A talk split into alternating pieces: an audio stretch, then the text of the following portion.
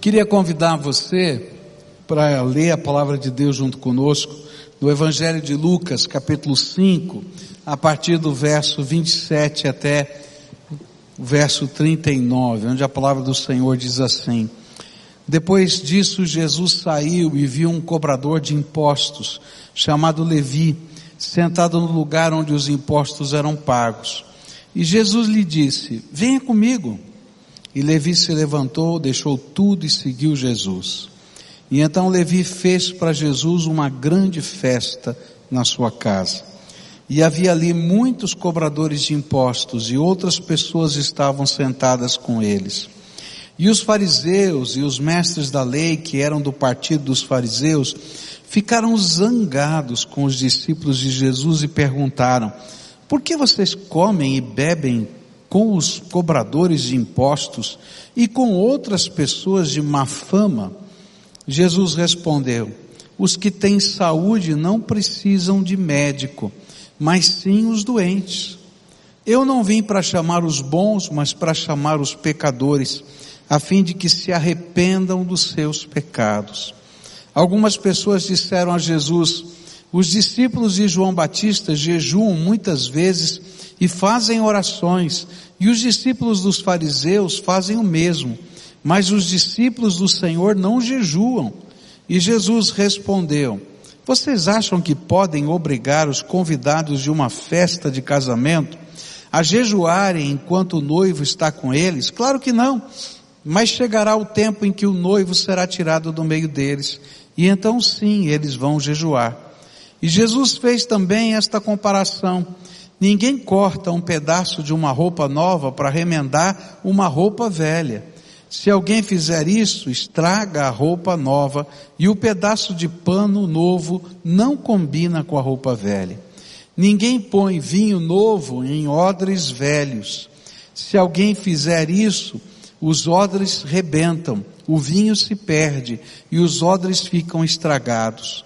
Não, vinho novo deve ser posto em odres novos. E ninguém quer vinho novo depois de beber vinho velho, pois diz, o vinho velho é melhor. Pai querido, é em nome de Jesus que nós estamos reunidos aqui. E a promessa do teu filho é que quando estivéssemos dois ou três reunidos, debaixo da autoridade tremenda do nome de Jesus, o Senhor estaria conosco. O Senhor se revelaria entre nós. Então, Pai, Nesta hora, lembra-te da promessa do teu filho e revela a tua glória aqui entre nós. Manifesta o teu poder, a tua majestade, a tua sabedoria, toca a nossa alma e que cada um de nós tenhamos com o Senhor um encontro nessa noite. Escuta, Senhor, o nosso clamor é aquilo que oramos em nome de Jesus. Amém e amém. Nós começamos a estudar esse texto hoje pela manhã, ele faz parte dos textos que a gente está estudando nessa campanha da Nova Chance, e a gente aprendeu que é, nessa, nesse texto Jesus ilustra quatro, dá quatro ilustrações a respeito é, de como essa nova chance da graça de Deus se processa na nossa vida. E eu queria lembrar aquilo que a gente estudou hoje de manhã, do contexto, para você entender o que está acontecendo. É, Jesus está saindo da cidade de Cafarnaum depois de fazer vários milagres e à medida que ele está saindo da cidade, ele se depara com um publicano. O publicano era alguém que trabalhava para o governo romano. E por trabalhar para o governo romano, um judeu que trabalhava para o governo opressor, era alguém que ninguém gostava. Quanto mais se esse trabalho fosse ser coletor de impostos para Roma. E à medida que Jesus passa por aquele homem, ele diz para Levi, que depois ele vai mudar o nome para Mateus. Jesus vai mudar o nome dele, vai dizer, você é Mateus, vai escrever o evangelho de Mateus. E ele diz para Levi, ó, oh, vem comigo. Você vai ser meu discípulo. E quando aquele homem escuta isso, ele larga tudo. Esse era um emprego cobiçado por muita gente. Era algo que podia fazer dinheiro, fortuna. E ele larga tudo e começa a seguir Jesus. E na noite anterior, vamos dizer assim, a, a ele viajar com Jesus, porque dali ele começa a viajar com Jesus, ele faz uma festa. E ele convida os seus amigos. E os amigos de um publicano eram outros publicanos, não é? Porque ninguém gostava deles. Então eles viviam em comunidade. E ele faz essa festa. E nessa festa ele chama Jesus para que Jesus pudesse dizer aos seus amigos o que estava acontecendo, a bênção que estava acontecendo na vida dele. E quando os, os fariseus descobrem que Jesus estava na festa dos publicanos, Aí começou a fofoca na cidade, você pode imaginar, né? Eles falando, olha, se ele fosse um rabino, se ele fosse um rabi, um mestre realmente de Israel, ele não estaria numa festa dessa, ele não estaria com esse povo, com essa gente. E aí, Jesus responde à crítica dos fariseus. E ele diz assim, olha, quem precisa de médico é gente doente. E eu venho aqui não é para tratar os doentes. E aí hoje pela manhã nós aprendemos a respeito disso. E essa foi a lição que estudamos, né? Que Jesus veio com uma boa notícia, a boa notícia do Evangelho, que tem solução para uma doença mortal e que essa doença mortal chama-se pecado e que todo pecador pode ter esperança e salvação porque Jesus é a resposta e a solução. E aprendemos também que o pior doente é aquele que não quer enxergar a sua doença. E foi isso que Jesus estava falando para os fariseus. Porque enquanto Levi, Mateus, ele levanta-se rapidamente quando Jesus passa por ele, segue Jesus, os fariseus não tinham espaço dentro de si para seguir Jesus, porque criticavam Jesus e não enxergavam que eles eram pecadores. E a gente estudou por que, que eles enxergavam, eles não conseguiam enxergar a sua própria doença. Mas agora à noite eu queria continuar e olhar para uma segunda ilustração que Jesus contou para aqueles fariseus. Continua a discussão, e aí então no versículo 33 diz assim: Algumas pessoas disseram a Jesus: Os discípulos de João Batista jejuam muitas vezes e fazem orações, e os discípulos dos fariseus fazem o mesmo, mas os discípulos do Senhor não jejuam. E Jesus respondeu: Vocês acham que podem obrigar os convidados de uma festa de casamento a jejuarem enquanto o noivo está com eles? Claro que não. Mas chegará o tempo em que o noivo será tirado do meio deles, e então sim eles vão jejuar. E outra vez, a gente vai perceber essa cena de litígio. Jesus deu a primeira resposta e os fariseus não ficaram contentes com a resposta. E continuaram discutindo. E aí lançaram uma segunda crítica. E na verdade, se você lê os evangelhos, você vai perceber que essa segunda crítica não é a primeira vez que os discípulos dos fariseus fazem para Jesus. E a crítica é a seguinte, ó, na religião de vocês só tem festa. Na religião de vocês só tem festa. Olha, nosso negócio aqui é sério. A gente jejua, a gente ora, mas vocês só fazem festa. Bom, se eles viessem numa, numa célula da nossa igreja, então eles iam ficar mais escandalizados ainda, né? Porque quantos aqui frequentam uma célula? Levanta a mão aí. Não é verdade que tem festa em toda a célula, não é? É festa mesmo, né? E então eles também nos criticariam, né? Agora, eu queria que você entendesse isso. Olha que coisa tremenda. O que era o jejum naquele tempo, tá? O jejum era uma expressão de luto. Algumas coisas que aconteciam no jejum se repetiam quando alguém morria na família. Então o que, que eles faziam no tempo de jejum? Eles rasgavam as suas roupas. Se você for num enterro judaico, o rabino vai pegar uma lâmina e vai cortar a camisa do chefe da família daquela pessoa, não é, é, que faleceu. E isso era um símbolo de tristeza, de luto, rasgar as roupas. Eles vestiam no lugar das roupas pano de saco, a roupa mais simples que tivesse, o tecido mais estranho que pudesse. Eles pegavam cinzas e jogavam na cabeça, quando havia luto ou quando havia jejum. Eles não apenas não comiam, eles praticavam todo um cenário de luto. E o que, que eles faziam com toda essa cena? Eles estavam dizendo: Deus, nós estamos vivendo um tempo tão difícil, de tanta dor, de tanto sofrimento, que nós estamos em luto. E quando a gente está em luto, a gente está muito triste, não dá nem fome, a gente não tem vontade de comer. Então nós paramos de comer para o Senhor ter misericórdia de nós. E esse era o contexto. Olha, nós somos pessoas que levamos a sério a nossa religiosidade, e nós estamos em luto, e nós estamos buscando, e vocês estão fazendo festa.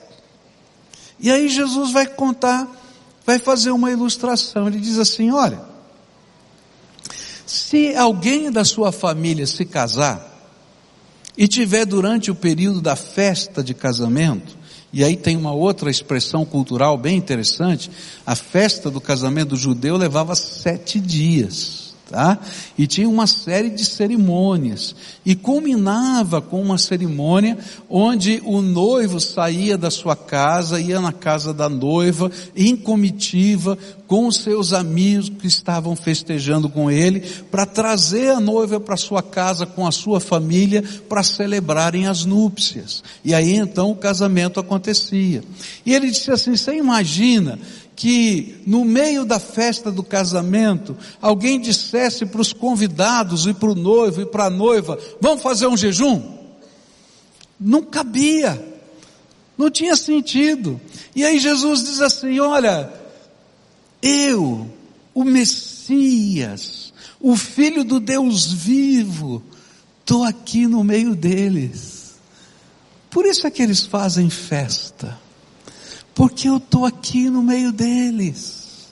Agora, quando eu for tomado deles, e ele estava falando da crucificação, e estava falando também da sua assunção, vão existir momentos na vida deles em que eles farão jejum, como a gente faz, jejum, não é?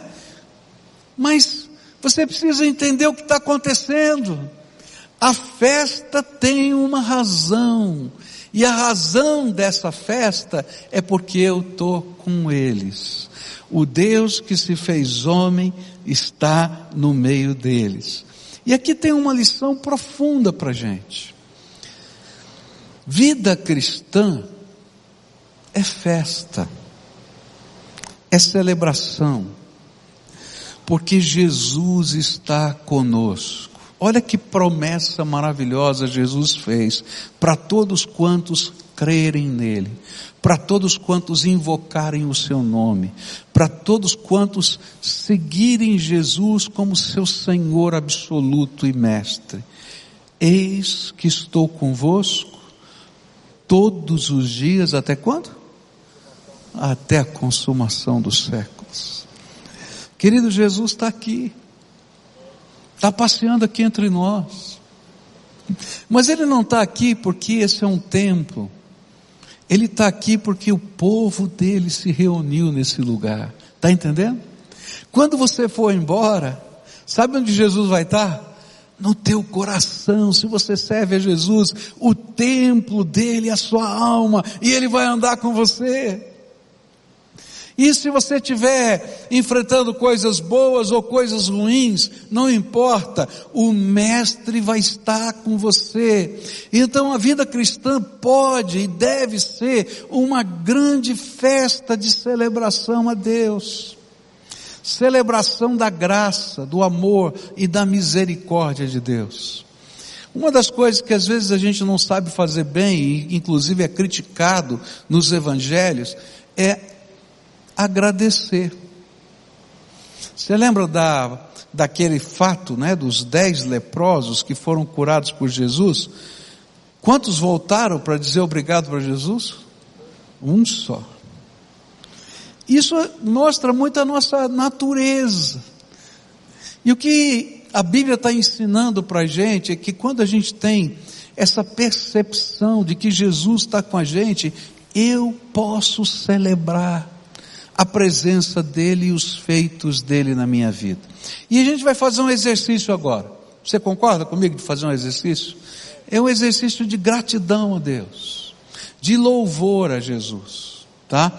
Então agora você vai pensar, o que que você tem aí no teu coração que é digno de festa? Da graça de Deus, da misericórdia de Deus na tua vida.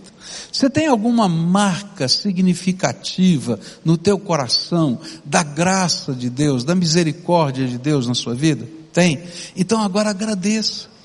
Louve o Senhor, faça festa. Celebre o Senhor da tua vida. Conta para Ele. Agradeça. Porque Ele está aqui no meio da gente, passeando entre nós. E agora, se você lembrou uma coisa, lembrou pelo menos uma, todo mundo lembrou uma, uma pelo menos, então, fala para alguém que está pertinho de você, eu agradeci a Deus por isso, tá? Você tem 30 segundos para fazer isso, vira para alguém e fala.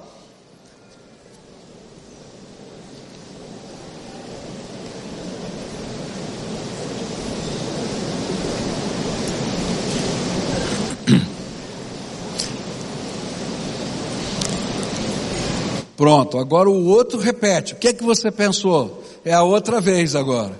Compartilhe.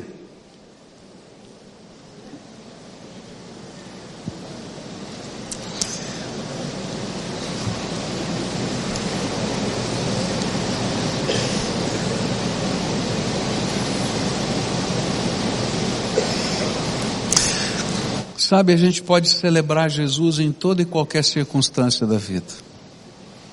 Se você estiver no meio de um vendaval, talvez você esteja no meio de um vendaval na tua vida, você diga assim, não tem nada, nada. Sabe o que é gostoso? É que Jesus está lá, dentro do barquinho com a gente, no meio da tempestade. E a gente sabe que no barquinho que ele está não vai afundar não. E quando chegar a hora certa, no tempo certo, ele vai se levantar, como ele fez lá nos evangelhos, e vai dizer: sossegai. Mas enquanto ele não diz, a gente olha para ele e diz: O Senhor está aqui comigo, eu não estou sozinho, não. Eu quero adorar o Senhor que está presente. Ele está presente, por isso eu posso bem dizer o nome do Senhor. A segunda ilustração que eu queria trazer essa noite para você aparece no versículo 36. Diz assim: Jesus fez também esta comparação. Ninguém corta um pedaço de uma roupa nova para remendar uma roupa velha. E se alguém fizer isso, estraga a roupa nova e o pedaço de pano novo não combina com a roupa velha. Jesus continuou essas ilustrações para que para ver se os fariseus entendiam. E ele está colocando algo inconcebível. Ele diz assim: será que alguém pega uma roupa que ele acabou de trazer da loja e diz assim: ah, eu tenho essa roupa velha que eu gosto muito, vou cortar um pedacinho da nova e colocar o remendo na velha? Não é lógico isso. Pode ser que tenha algum maluco que faça, mas não é comum não é? Por quê? A hora que ele passou a tesoura na, na nova, estragou a nova, não é?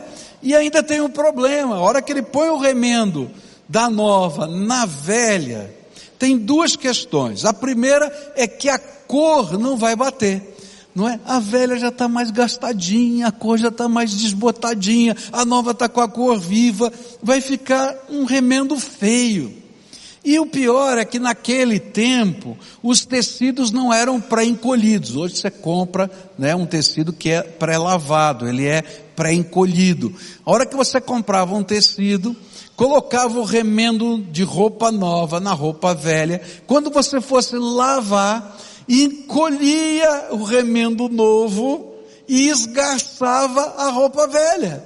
E aí você não tinha nem a nova e nem a velha. E Jesus está colocando uma situação tremendamente absurda. E ele está dizendo o seguinte: olha, não é natural. E o que ele queria ensinar é que não apenas a gente está vivendo uma festa por causa da presença do Senhor Jesus em nós, mas Jesus não está fazendo remendo na nossa vida. Ele está dando para a gente uma nova vida. Ah, eu acho tremendo isso.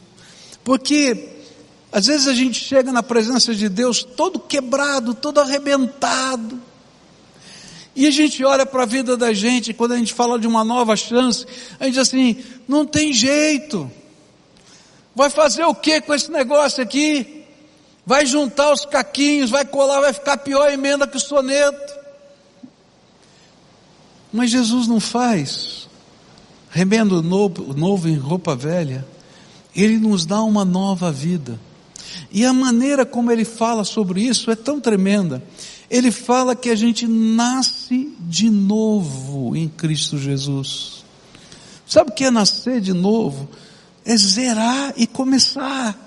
Não é que você vai reencarnar, reencarnar. Isso não é uma figura de linguagem. Deus está te dando uma nova vida. As coisas velhas já passaram e eis que tudo se fez novo, diz a palavra de Deus. Ele começa algo novo e a obra de arte que ele faz com o caos da nossa vida é algo tão tremendo, tão estupendo, que a gente diz como é possível acontecer isso? Eu tenho ouvido tantos testemunhos de tanta gente que Jesus tem transformado. E a gente olha para a vida dessas pessoas e diz assim: não tem jeito, não dá. Como é que vai ser? E às vezes Deus usa a vida da gente no processo, e a gente vai acompanhando o processo. E quando a gente olha e diz assim: olha só o que Jesus fez. Algo tremendo. É uma obra de arte da graça de Deus. Eu quero dizer para você que Jesus não quer fazer um remendinho na tua vida não. Porque remendinho na vida não funciona. E se você tem tentado resolver algumas lutas interiores da sua alma, você vai desanimar, porque os remendos estragam e não funcionam. Mas quando Jesus entra, ele começa a mudar a nossa mente. Ele começa a mudar o nosso coração. Ele trabalha nos nossos sentimentos. Uma das coisas bonitas desse livro, que a gente está acompanhando, se você está fazendo, está sendo abençoado. Se não está fazendo, está perdendo, tá? Uma das coisas bonitas é que toda sétima lição, a última da semana, é um testemunho. Gente, cada testemunho. Tudo de gente daqui, dessa igreja. Gente que a gente mudou o nome, está lá no livro que a gente mudou o nome e tal, mas que talvez chegasse aqui no púlpito e falasse. Tá?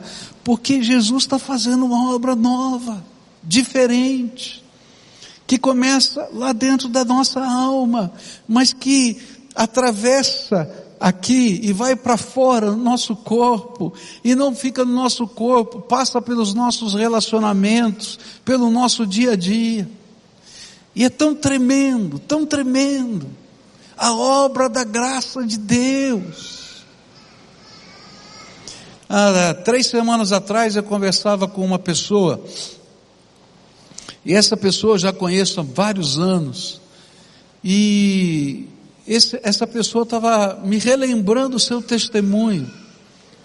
Um homem que foi casado com outro homem durante cinco anos, porque ele acreditou na mensagem que esse mundo diz, que se você tem uma crise de identidade de gênero, não tem jeito para você. Você tem que assumir e se virar. É isso que acontece. E então ele tentou, mas não deu certo. E ele não sabia mais o que fazer. E aí entra a palavra de Deus na vida dele. E ele falou, pastor, faz 20 anos que Jesus transformou a minha vida. Faz 20 anos que eu sei quem eu sou. Faz 20 anos que eu descobri a minha identidade. Não faz 20 anos que ele está casado, mas ele está casado, tem dois filhos, tem alegria no que faz e no que vive. Por quê? Porque aquilo que parecia impossível aconteceu. Jesus transforma. E Ele não faz remendo, Ele nos dá uma vida nova. Se eu tentar remendar qualquer crise existencial que você tenha, ela vai rasgar daqui a algumas semanas, daqui a alguns meses, daqui a alguns anos. Mas quando Jesus entra, Ele muda a nossa maneira de ver a nós mesmos, a Deus e aos outros. E aí há uma grande transformação. Remendo não vai funcionar mas nova vida funciona. E vou dizer mais, a vida nova que Jesus nos dá é abundante, transbordante. A gente não imagina o que ele vai fazer.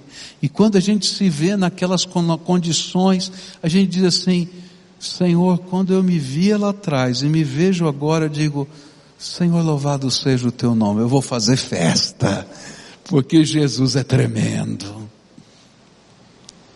Última ilustração que Jesus nos dá desse texto é a ilustração dos odres. Ele diz assim: Ninguém põe vinho novo em odres velhos.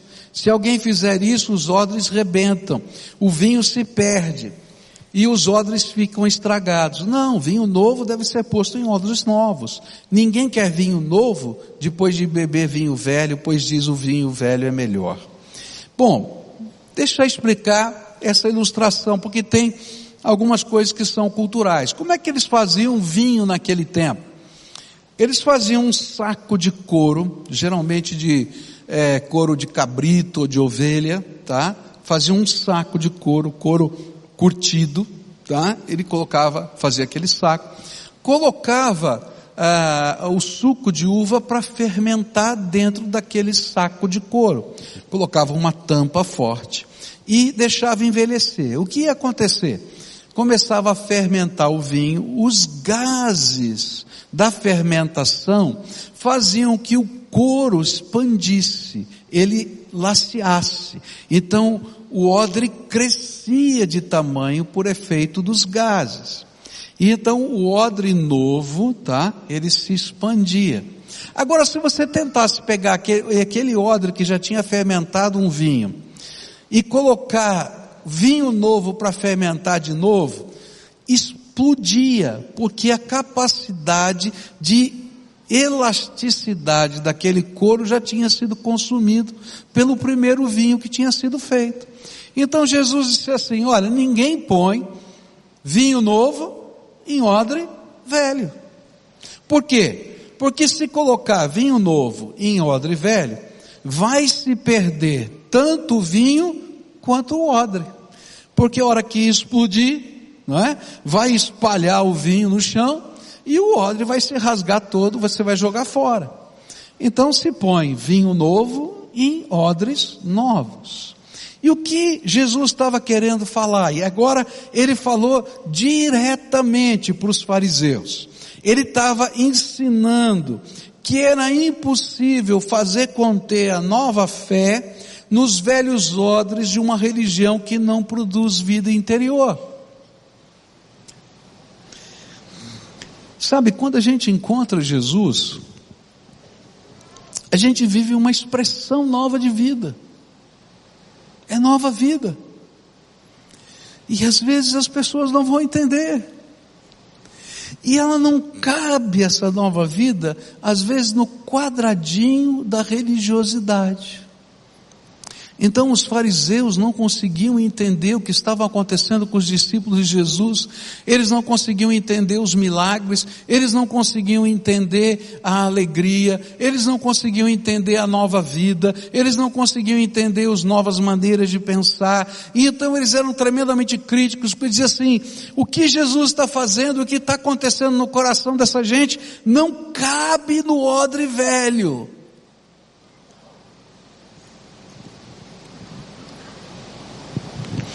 É interessante porque tem um teólogo alemão, liberal, não é? é os livros dele são muito famosos, a gente, muita gente lê. É, é, Jorgen Multmann, é esse teólogo, e ele é de uma, de uma das universidades alemãs é, mais liberais do mundo. E o interessante é que esse homem, depois de escrever muitos livros, ele faz uma viagem para a África. E quando ele chega na África, ele descobre uma igreja viva. Ele estava numa igreja que, que não tinha mais nenhuma expressão de fé, de religiosidade, era simplesmente a guarda de uma certa religião, e de repente ele encontra na África gente convertida, gente vivendo uma nova vida, coisas tremendas de Deus acontecendo, sinais de Deus acontecendo, milagres de Deus acontecendo, dons do Espírito se revelando. E aquele homem entra numa tremenda confusão. E ele volta para a Alemanha e ele tem que repensar tudo que ele tinha escrito a vida inteira. Sabe por quê?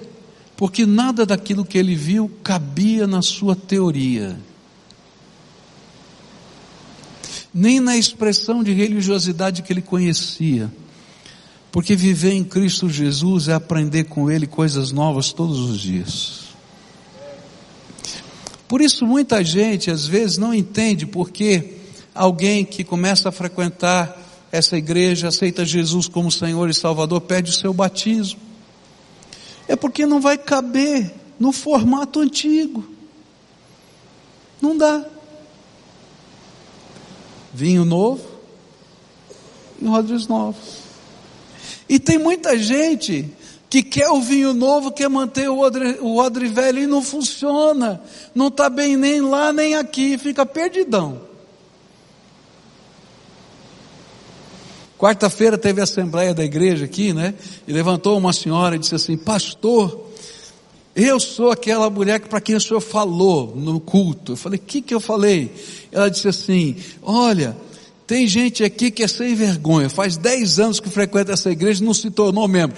E o pior é que o senhor falou três vezes, as três vezes era para mim. Agora eu tomei vergonha na cara. Foi assim mesmo, quarta-feira passada, na Assembleia. Sabe, gente, não dá para compatibilizar, tem uma expressão nova. Sabe o que eu creio? Eu creio num Cristo que está vivo, está falando comigo, está tocando o meu coração, está revelando coisas novas, e eu vou buscar mais, porque tem mais para mim. Agora, se eu tentar compatibilizar tudo, eu não chego nem lá nem cá, e eu me perco. Mas aqui, nessa, nessa comparação final, Jesus faz uma advertência.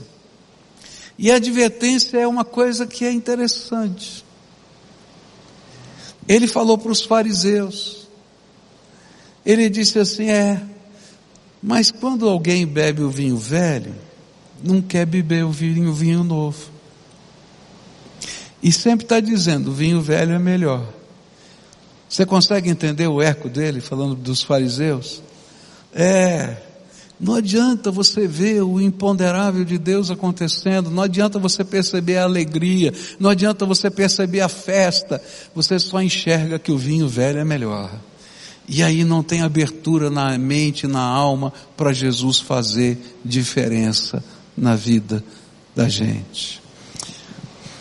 Para a gente poder viver o que Deus preparou para nós, eu tenho que deixar Ele mexer na minha vida. E para Ele mexer na minha vida, eu tenho que fazer entregas. Entregas de tudo que me amarre. Nessa semana você vai estar estudando sobre essas entregas. A gente começa entregando o pecado que está dentro de nós a gente continua entregando o passado que nos atormenta. E aí vai falar para você do perdão, que eu tenho que perdoar pessoas. Por quê? Porque o passado está me fazendo mal. Eu estou guardando um monte de fatura que não vale nada, um monte de nota promissória podre. Eu faço parte de uma, de uma organização, não é? sou membro do conselho da, dessa organização e chegou lá o contador e disse assim, olha, tem aqui tantos, tanto aqui que a gente tem que lançar como prejuízo no nosso, nosso balanço. Por quê? Porque a gente não vai receber esse dinheiro, gente. E ficar no nosso ativo esse dinheiro aqui atrapalha. E tem muita gente com um monte de dinheiro no ativo que não presta. E para ter vida nova, a gente tem que entregar. E não adianta ficar olhando, ah, que bom, quero o meu odrezinho velho. Eu tenho que entregar. O meu passado, a minha história. Eu tenho que entregar os limites e deixar Jesus expandir o meu horizonte. Tem algo tremendo da graça de Deus para você. É promessa de Jesus, mas você tem que deixar. E eu vou dizer para você, às vezes dá medo. Dá medo. Porque sabe, o velho é seguro. Eu já sei, eu já conheço. O novo é o imponderável de Deus que vai acontecendo na nossa vida. Só que o velho não passa daquilo. Mas o novo leva a gente na direção do projeto de Deus para nós. Então, nessa noite, tomando essas ilustrações de Jesus, eu queria desafiar você, em nome de Jesus, a fazer entregas. O que que amarra você para alcançar o novo de Deus na tua vida? E eu quero falar para você que às vezes tá? Essa religiosidade que nos amarra nem é de uma tradição religiosa diferente. Às vezes você diz assim, sou batista. Querido, eu queria que você fosse mais de Jesus do que batista. Que você fosse mais da graça de Deus do que qualquer outra coisa. Porque no céu não vai ter nada disso, não. Sabe o que vai ter no céu? Gente transformada pelo poder do Senhor Jesus. E na hora que o Senhor começar a derramar o galardão, que são os prêmios, sabe que, como é que eles serão derramados? Por aqueles, para aqueles que cumpriram a vontade de Deus. Sabe, a gente às vezes imagina que o galardão, o prêmio, é porque alguém fez muito, aconteceu demais, mas a, a maneira de Deus julgar é tão diferente. A Bíblia diz assim: se você der um copo d'água para um profeta, porque Deus te mandou dar o um copo d'água para ele, porque ele precisava de um copo d'água naquela hora, você recebe o mesmo galardão do profeta. Sabe por quê? O que vale é que você está ouvindo a voz do Espírito no teu coração. E sabe, a entrega é justamente isso, Senhor. Não importa quem eu sou, nem como as pessoas me veem, eu quero estar no centro da tua vontade. Eu quero que a minha vida seja festa. Senhor, se for para entregar copo d'água, estou aqui. Se for para varrer chão, estou aqui. Se for simplesmente para cuidar dos meus filhos, estou aqui. Eu quero estar no centro da tua vontade. E sabe, enquanto a gente estiver no centro da vontade de Deus, o mais abundantemente além da graça dele vem sobre a nossa vida. Não adianta ter odres velhos com vinho novo. Não adianta ter rebendo novo em pano velho. Não funciona. Não adianta fazer um monte de jejum se você não celebra Jesus do teu lado. Não adianta nem começar se Jesus não for o seu médico. Então, nesta hora, eu queria convidar você a curvar sua fronte e a tomar algumas decisões. O que é que você tem que colocar no altar de Deus? O que é que te impede o que está amarrando você? Do que é que você tem medo? A Bíblia diz que o, o amor, o verdadeiro amor, lança fora todo medo. Então lembra que Jesus te ama, tem um plano para você. Se joga no colo dele. Tem mais, tem mais para você. Senhor, tu estás ouvindo a oração do teu povo. E nesta hora eu quero te pedir, responde poderosamente. Senhor, tu és o médico dos médicos. cura a doença chamado pecado no coração. Ó Pai, Tu és o nosso Senhor e Salvador. Tu és aquele Senhor que nos dá nova vida. Então, Senhor, entra com a tua presença no coração de cada um aqui, de tal maneira que a gente possa sentir, ouvir, ser tocado pelo Senhor. Ah, Jesus, que possamos celebrar a festa de estar na tua presença. Ó oh, Pai, permita que agora o teu Espírito Santo esteja se revelando na vida de cada um aqui e que haja um mover de alegria no Senhor, de adoração no Senhor. Ó oh, Pai, a gente não quer remendo não. Por favor, dá vida nova, abundante, transbordante. Senhor, Senhor, que os odres não nos impeçam de viver aquilo que o Senhor preparou para nós. Fica com o teu povo. É aquilo que eu oro em nome de Jesus. Amém e amém. A gente vai celebrar agora.